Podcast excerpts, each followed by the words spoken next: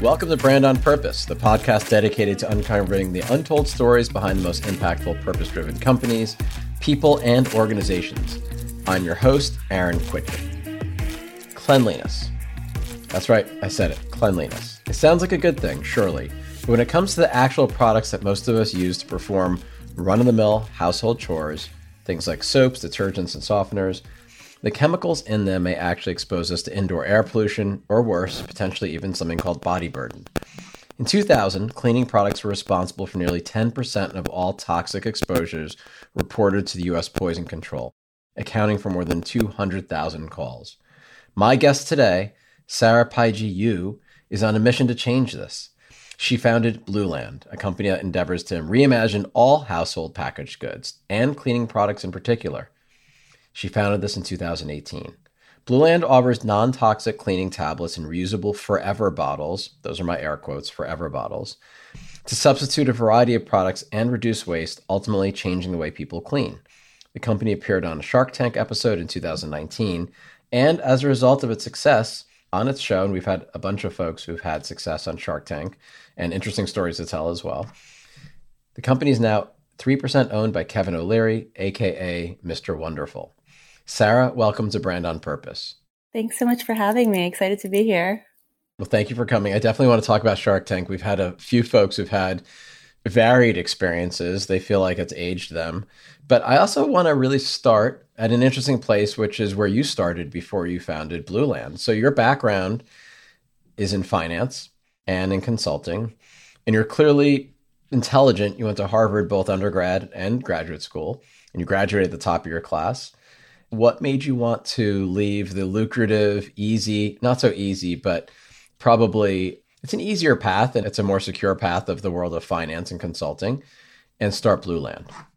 Yeah. So the way you tee it up, I was definitely much more of a square, I would say. I had a pretty traditional business background, which was typical for someone who graduated in the early 2000s, sort of pre financial crisis. I actually never considered myself entrepreneurial until sort of I got to business school. You know, I think a lot of startup founders have all their stories about when they were little and all of their sort of entrepreneurial ventures that started when they were like two. And, and that certainly was not, was not me.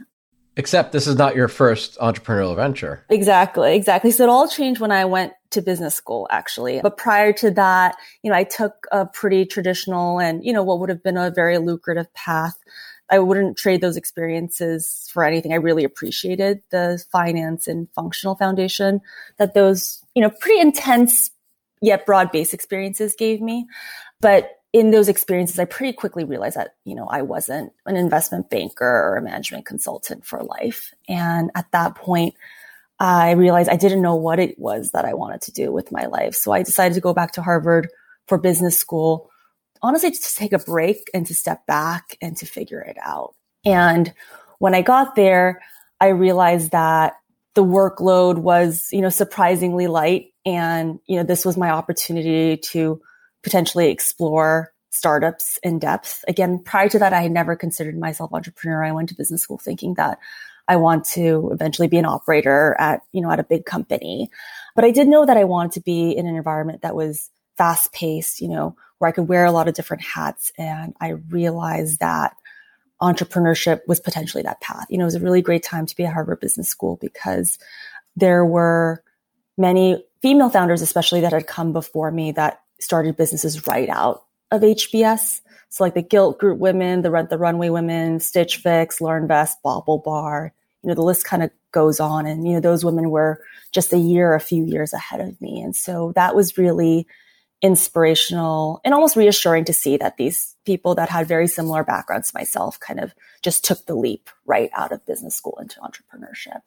And so, yeah, I decided that I decided sort of like one month into business school that I was going to start a business in business school because I didn't believe that I had the at-risk appetite to do something once I was in a full time job.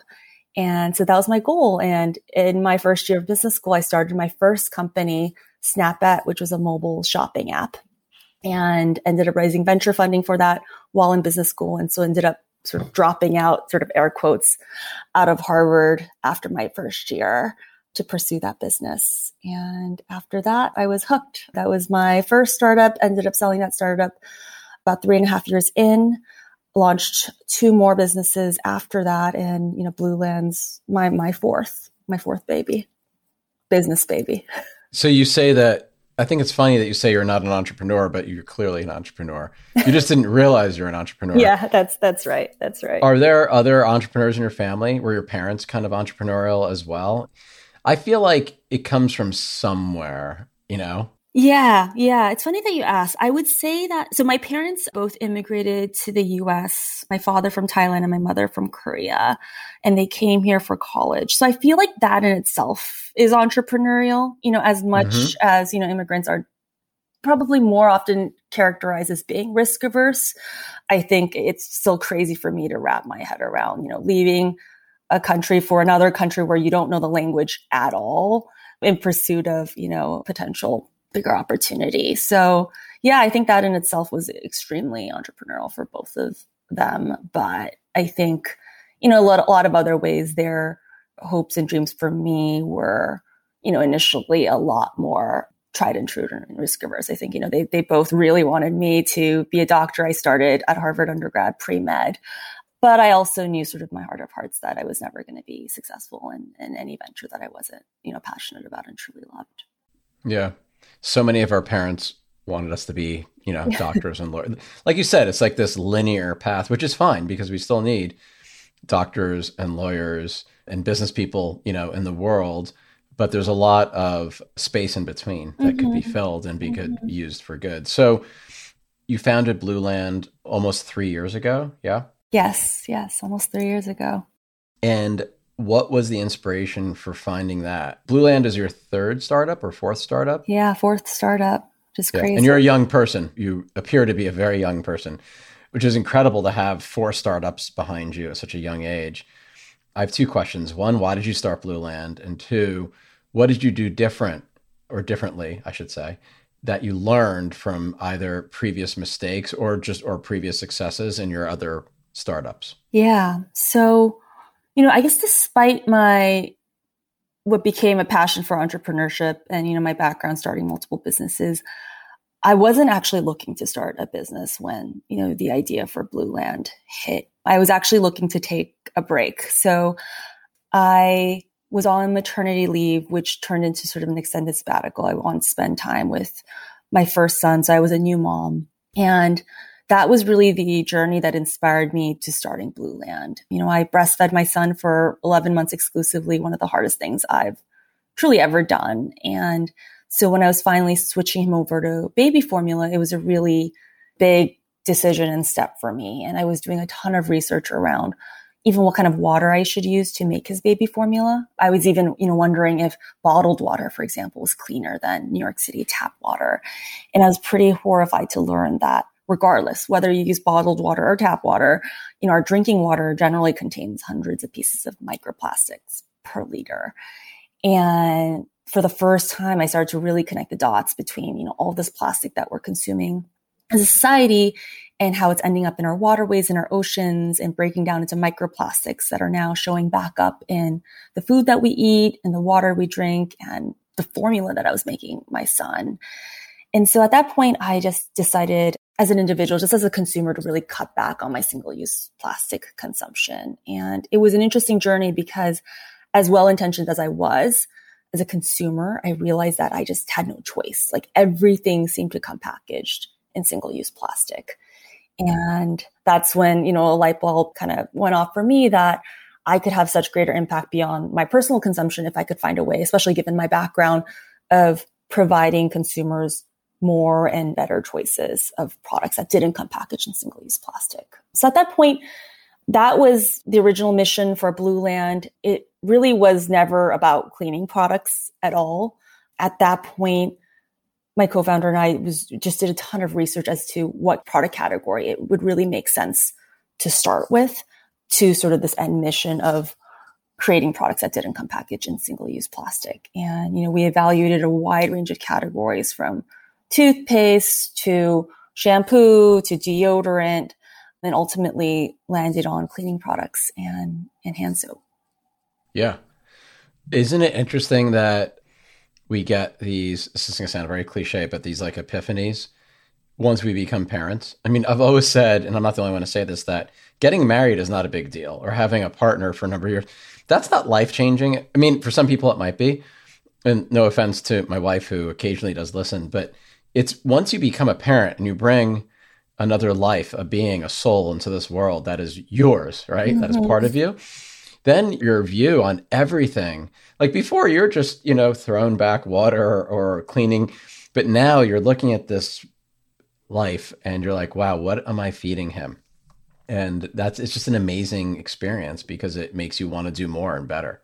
Totally, totally, totally. And it ended up being exactly what I was looking for because the reason why I took a break and I stepped back from my other startups was that, you know, I had realized that I wasn't sure how my relationship with work was going to change once I became a mom. Cause, you know, prior to becoming a mom, my startup life was crazy. You know, startup lives can be extremely intense 24 seven. And, you know, I was open to my relationship with work changing. You know, then I had my son and I realized that I still really loved working. I still really loved early stage company building. But if I was going to spend this many hours of my life, you know, away from my family and my children, working on something that it had to be a lot more meaningful to me than the work that I was doing at that point. Like, I think the pure excitement and energy I got from bringing a brand new product or company to the market, which drove me, you know, for about a decade, just wasn't sort of in itself enough. And I just developed this desire to do something that was a very deep seated desire to do something a lot more, you know, personally meaningful and that would, you know, give back hopefully eventually to my son and the planet. So, and the company makes both reusable vessels, right, to hold things like detergent or soap or shampoo and what have you, but you also make actual alternatives, right? Alternative products yeah. to toxic or poisonous, you know, detergents and things that we tend to use every day and not even know it, right? Yeah, that's right. That's right. That's right. And you know, many of our products come in or all of our products today come in really innovative form factors, each of which were sort of the first to market in each of their respective form factors. For example, like the cleaning sprays and the hand soaps come as tablets, these dry formats instead of you know, these big bottles of liquids. So, you know, conventional cleaning sprays, for example, are over 90% water. And because they're liquid, that's a big reason why these products are typically packaged in plastic because you can't, you know, package liquid in paper. And so we shrunk down those products to just what you need because you have water at home. So you can use the water that you have at home and you drop in one of our dry tablets. And, you know, after a few minutes, it makes a full bottle solution and we can package that dry tablet in a compostable paper instead of plastic. So cool. It's very astronaut like, right? I mean, and it's like, what is that? Constraints obviously lead to more creativity. And this is mm-hmm, a great mm-hmm. example mm-hmm, of that, mm-hmm. right? Mm-hmm. No, definitely, definitely. And I hadn't even thought of that. And what was it like going on Shark Tank? Yeah. So Shark Tank, you know, honestly, it was a dream come true. I was so excited, as excited as I was terrified. On the excited front, I think I feel like I grew up as an entrepreneur alongside Shark Tank because Shark Tank is now on season, at that point was on season 11. So I'd been around for about 10 years. I think right around when Shark Tank launched is when I started getting very interested in startups. And so it definitely was one of my favorite shows. I was always telling people half jokingly that I was going to go on Shark Tank one day if I had the right business.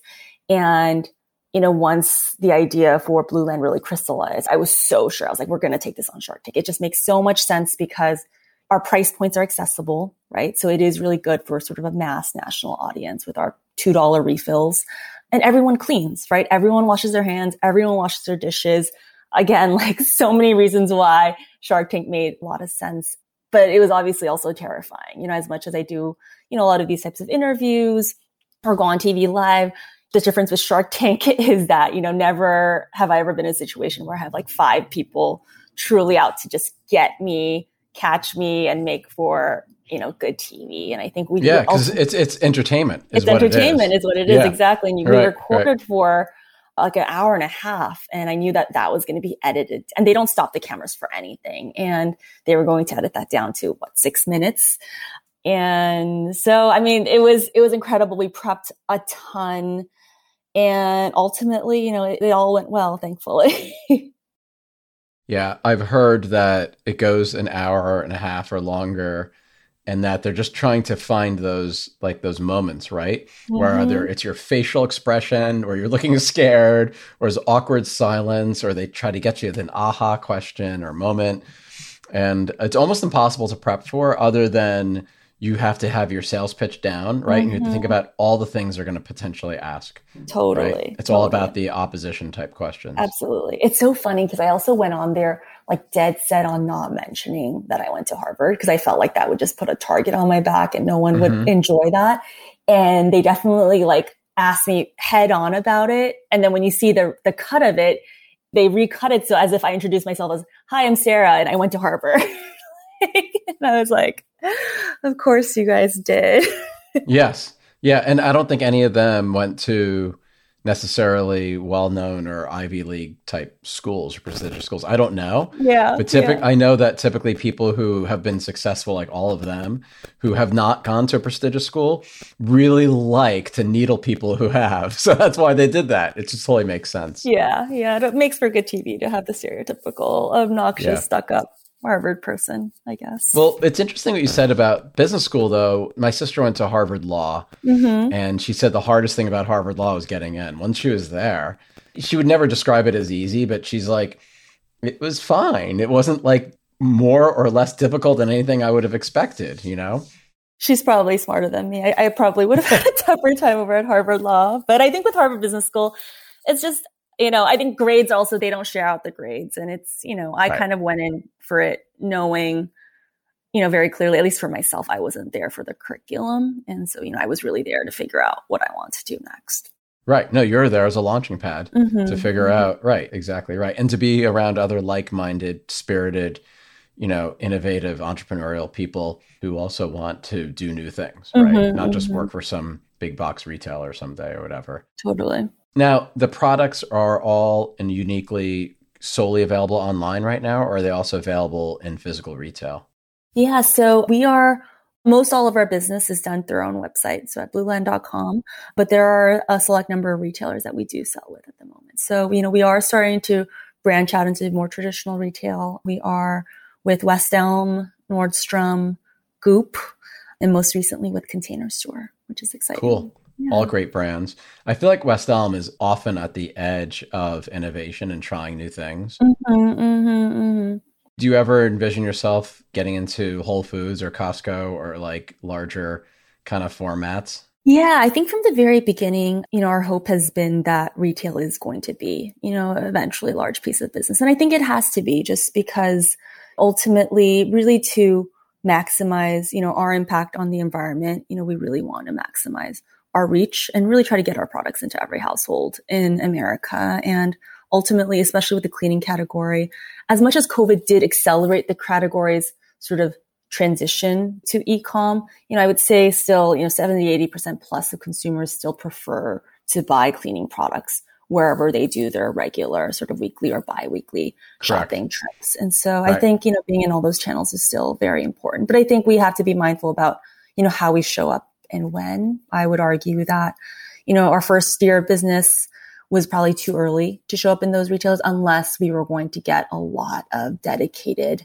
shelf space with ability to put up marketing materials because this is a new behavior. This is like a brand new behavior that most all people are still not familiar with. You know, there's yeah, because you're you're changing workflow basically. Yeah, exactly, exactly. So if you just put a tablet on the shelf with no explanation, right, and that tablet packaging is really tiny, people aren't going to know what that is right? And mm-hmm. so we definitely, you know, require a deeper partnership with the retailers that we work with to be able to effectively communicate how our product and how our product systems work. I don't recall in my my assessment of my own personal assessment, so it's of one person. I don't recall seeing anything quite like this in the market. The only thing I can think of is maybe tangentially you compete with like a seventh generation or other types of products that promote less toxicity, you know, better for the environment. But there's really nothing like what you do out there, which is both good and a challenge because there's no comp, right? You, it's like sometimes you need a competitor.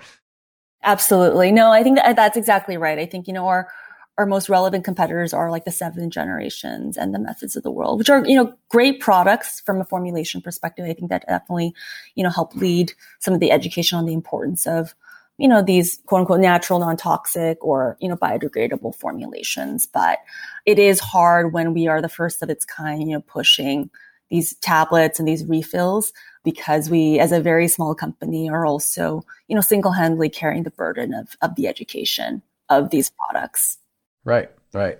So when I think about what you're doing and I think about your competitors, if you will, or, or the competitive set, do you feel any sort of threat or do you think that they're going to move in that direction as well and try to rip you off? Because, and I have another question after that, but so first that question. Yeah, yeah. We do think that there's a strong chance. I think if we do a good job, right, then that is that that should be right how the industry evolves certainly and i think that's not a bad thing i think that ultimately you know our mission really is to eliminate single use plastic packaging broadly right and if we can inspire a cpg company that generates 50 billion dollar plus revenue a year and has global reach and you know 100,000 distribution points and get them to also you know believe that, you know, refilling and reusing is more impactful than simply just putting out products that are recyclable. You know, I think that's a huge win as well, because I think, you know, the impact that they can have is, you know, at least today far greater than we can. So I don't, I don't view that as a terrible thing. Obviously, you know, we wouldn't want them infringing on our patents and, you know, a lot of the innovation that we've worked so hard to develop. But I think broadly, I think would be excited to see see other cleaning products honestly enter and really espouse the the refill model. So I want to talk a little bit about that innovation and the patents then. So you don't have a background in chemistry or no. biochemistry, no, even though you went to Harvard.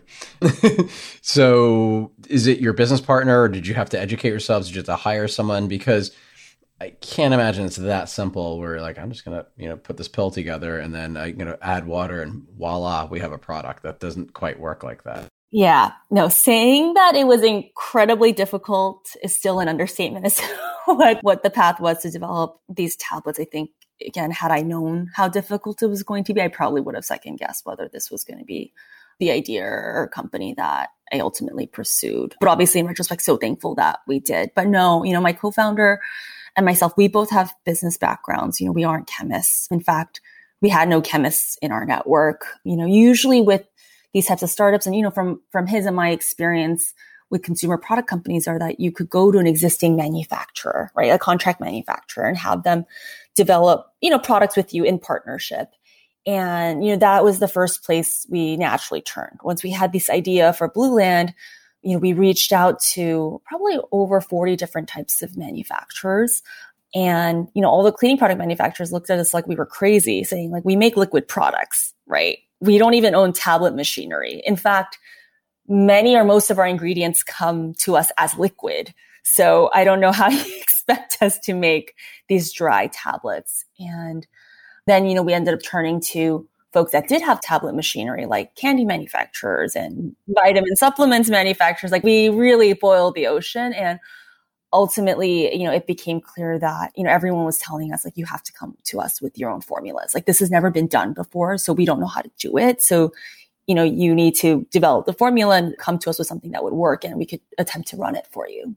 And so at that point, like I mentioned, we had no chemists in our, even in our network. And so we simply turned to LinkedIn we turned to LinkedIn and we scoured it for folks that seemed to have the kind of background that would be required for what we wanted to do and just try to get anyone and everyone on the phone with us that was willing to just so they can get more information get their thoughts if they thought we were crazy if they knew someone or had a friend who could help us with this and you know that's just how our our search began and ultimately we were able to convince the the director of formulation at Method, which is one of the largest non-toxic cleaning brands in the world, to come join us in this. And he was like the unicorn that we were looking for because not only did he have deep cleaning products experience, prior to that, he was working in nutritional supplements. So like dry format tablets.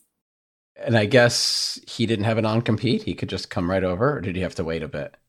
Yeah, no, he he was able to he was able to join us. That's amazing. Yeah, it's amazing. He's based in California, and I think that's probably also also part of it. I think uh-huh. there's, there's definitely more. Yes, employment law is very employee Friendly. favors the employee. Yeah, both in New York and California, I would mm-hmm, say. But that's yeah, right. That's right. Is there a concern? I'm thinking about Tide Pods, right? That you know these tablets could be accidentally i know that they're they're technically non-toxic but i'm sure there's some level of toxicity if i decided to accidentally pop one in my mouth or if i'm young how do you prevent that and how do you get around that or is that a concern yeah, no, it definitely was a concern and especially top of mind, especially because I have, you know, at that point, one young child and now I have two. And so incredibly important from the beginning that you know we had you know multiple mechanisms in place but ultimately because of the ingredients that we use even if you look at our safety data sheets which you know all products require the instructions are if you do or you or child or an animal ingests one you know you just have to drink a lot of water you know we do recommend you you know reach out to your physician but the next steps are just to drink a lot of water that you will you should be okay which is great but also dry formats are a lot better in my opinion than like a pod because they are a lot harder to ingest. There's also bittering agents that, you know, as soon as it touches your tongue, like it's very clearly not candy. And with a dry format, whether it's a powder or a tablet, you really have to attempt to, you can't accidentally just swallow it generally. Like you really have to like chew on it or try to ingest it, which is why I do believe that dry formats are safer. Yeah, I forgot about the bittering agent. That's genius. It's so simple. I mean, we mm-hmm. do that with our animals too, mm-hmm, mm-hmm, right? I mean, that's right. the whole, you know, to keep our beloved pets away from things they shouldn't be eating. So I think that makes a lot of sense.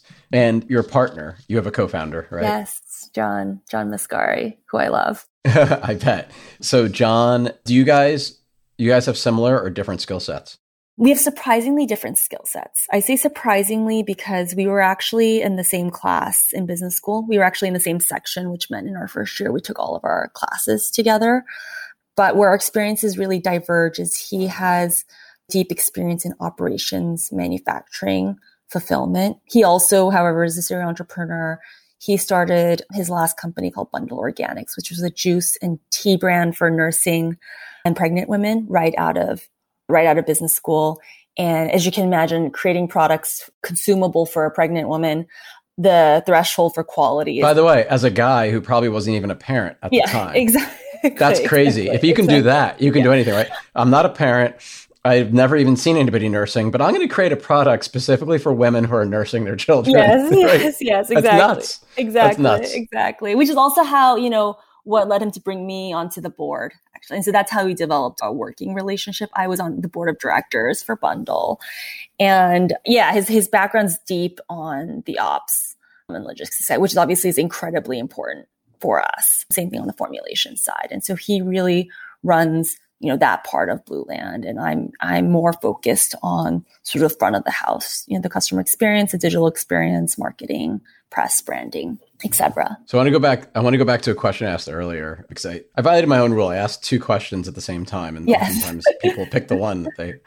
What is it that you learned about your past experiences that you said, you know, where there's something negative, or you did something wrong, or you would have done something differently that you were able to apply to Blueland?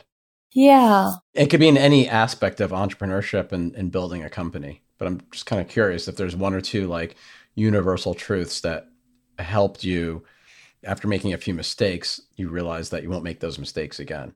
Yeah.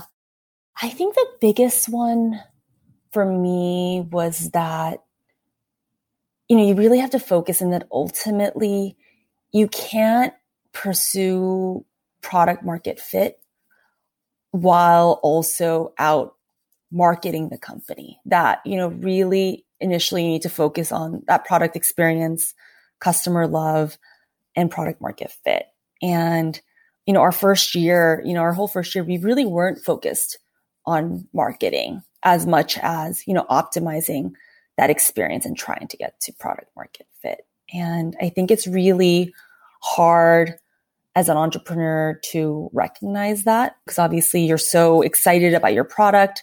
You know, you can't help but sometimes also develop that product for yourself as that customer, but to make sure you're carving enough time to truly be listening to how other folks are perceiving that product and if they're excited about it and all the reasons that they're not excited about it and getting that right before shifting gears to marketing. Because you know when you're trying to market a product that hasn't quite hit product market fit it's it feels like you're just you know you're just filling a, a leaky bucket. What was it that you had to change? Were there one or two things that you went in thinking this is what the consumer wants and then a year later like actually because sometimes it's just nuance in language and other times it's also changing the product but yeah yeah. I mean it was it was an approach that really influences from the very very beginning. So like i mentioned in the beginning you know our goal with Blueland was you know very broadly eliminate single use plastic packaging and we hadn't even landed on cleaning products yet and at that point honestly the first category that i was excited about and so confident in was toothpaste because toothpaste tubes are pretty much like almost universally not recyclable. Like it's an aluminum plastic blend that is extremely durable and every toothpaste tube we've ever used still exists, you know, on the planet today. And yeah. so I thought it was a no- And they will 10,000 years Yeah, unfortunately. Yeah. It's crazy. It's crazy. And so the first idea that I had was toothpaste tablets. Like, oh, we'll do these dry format toothpaste tablets and how they work are, you know, you you chew them, so it breaks down into a powder, and then you start brushing with your wet toothbrush. And once you start brushing, it foams up. It's a great experience. You can have the same flavor profile. You know, it can have fluorides. It can be just as, you know, efficacious as a traditional toothpaste. And in my mind, I was like, oh, this is a no brainer because, you know, who wants to be sending toothpaste tubes to the landfill when you can just sacrifice the experience a little bit and use these toothpaste tablets that come packaged in paper. But instead of assuming that everyone else felt exactly the way that we did, that this was a slam dunk, no brainer, we, you know, went out to 40 friends and family. You know, we made these toothpaste tablets in my kitchen. We had 40 friends and family try them for seven days. And at the end of it, like the real like question that we told ourselves we would ask and hold ourselves accountable to is, would you make the switch? And we set ourselves like a bar for like what that number would have to be for us to get excited. And unfortunately, we heard back from 80% of the folks that tested this that they would not make the switch. And it just, it was hard to explain, but they just like, it just was too weird. Like just having this tablet break down into powder, they didn't like it. They didn't like the powder on the tongue. So it wasn't even like a, a value prop thing in terms of like it's less effective, right? Or there's no minty flavor. It was this slightly more intangible experience, but it was important because at the end of the day, you know, after a week of it, 80% said, no, thank you. This is not for me. Right. And what a great idea. I think it's fascinating. I would totally do it, especially when you think about traveling, mm-hmm. Especially for travel, instead of all those little toothpaste tubes I get from the dentist after as a gift, you know, like the yeah, parting gift from the dentist. Totally. Um, I still think you should do it and instead focus on dentists and put them together as travel packs or something like that. I don't agree, know. Agree. I mean, no, we're sitting, we have fully formulated products. Like we have them, I use them. And so at some point, at some point, it just doesn't, didn't seem like it was the best place to, best place to start. No, no, not a best place to start, but maybe an extension or, you know, you can do what a lot of folks do is, you know, you throw it into an order for free. Try these, right? Yep. To get some adoption. Mm-hmm. I love how you started with, I made these in my kitchen. Like, who says that? That's so messed up. I love it. You're like kind of like Walter White. Uh, you know, maybe yeah. maybe you need to infuse them with some CBD or something. Maybe that would be. That's gonna make the difference. Everyone it will loves a little CBD. The most relaxed toothbrushing ever. Exactly. The floss. You know? Exactly. So then you then pivoted and you're like, actually, we're gonna go to cleaning and not anything that because none of your products are ingested, right? Not yeah, yeah, not, yeah. not willingly ingested. No, no. But you know, before we got to cleaning, we like we tried a bunch of other categories as well, and similarly, we kind of hit a wall and and just from my experience of knowing like, look, once you commit to a startup, right? Like that can be a 5, 10, 20 year journey and a potentially very painful one if it's not one that's working, right? Or doesn't sort of is naturally in a category that other people feel the way you do and think that the product's amazing. So, you know, the last thing I also wanted to do was, you know, commit myself to something that that wasn't going to work out and and have the type of impact that I was hoping to have. Yeah. I don't think people appreciate I mean, I, I started and then sold a professional services firm, and now I'm in a SaaS software startup. And it's incredibly exciting, but hard. Mm-hmm, mm-hmm, and it is 24 mm-hmm. 7. And you wake up in the middle of the night and you write stuff down. You have these ideas, and then you're like, is that just for me or is that for the market? And and how much is it going to cost and how quickly can I get it implemented? And then you're worrying about someone else the next day, even if they're not really truly ripping you off or imitating what you're doing. The mere illusion of them doing that can still have a marketing impact on you. Totally. It's scary. It's, it's scary. Lot. It's a lot. So choose wisely for all those out there that are, you know, thinking of making the jump. You want to make sure that, you know, you can only do one, focus on one for the next, you know, bit of time. So you want to make sure it's it's the right right idea. Says Sarah, who's on her fourth startup. So, listen, Sarah, it was so great to chat with you. I'm going to go on Blueland. I'm going to place an order. And it's blueland.com for our listeners, right? Yes, blueland.com, correct. It's cool that you got the URL actually, because that's like one of the hardest things to do. Everybody oh. talks about startup, but like getting the URL that you want is hard. Yeah, no, that it was hard. It was hard, but worth it, but hard. yeah. Yep, yep, definitely. So thank you for coming on. I can't wait to have you back and to track your success. And maybe the next time you're on, it's because you sold the company for like $400 million to Unilever. Who knows? Amazing. Maybe, maybe that would be one potentially good outcome. So that'd be an incredible exit. and actually, the right buyer, given what they're doing and being very deliberate around companies that have purpose and impact at their center, divesting those that do not. So definitely, I'd love, I'd, I'd love to see that happen. We'll send this recording to Unilever. We'll see what happens. Thank you. Appreciate right. that. Thanks again, Sarah. Thanks so much. This has been an episode of Brand on Purpose with Aaron Kwittken, the podcast dedicated to uncovering the untold stories of companies, organizations, and people who make it their mission to do well by doing good. Special thanks to our amazing production team, including Lindsay Hand, Dara Cawthron, Julie Strickland, and Nina Valdez. Learn more about our show and sponsorship opportunities at brandonpurpose.com. Learn more about our host at aaronkwittken.com.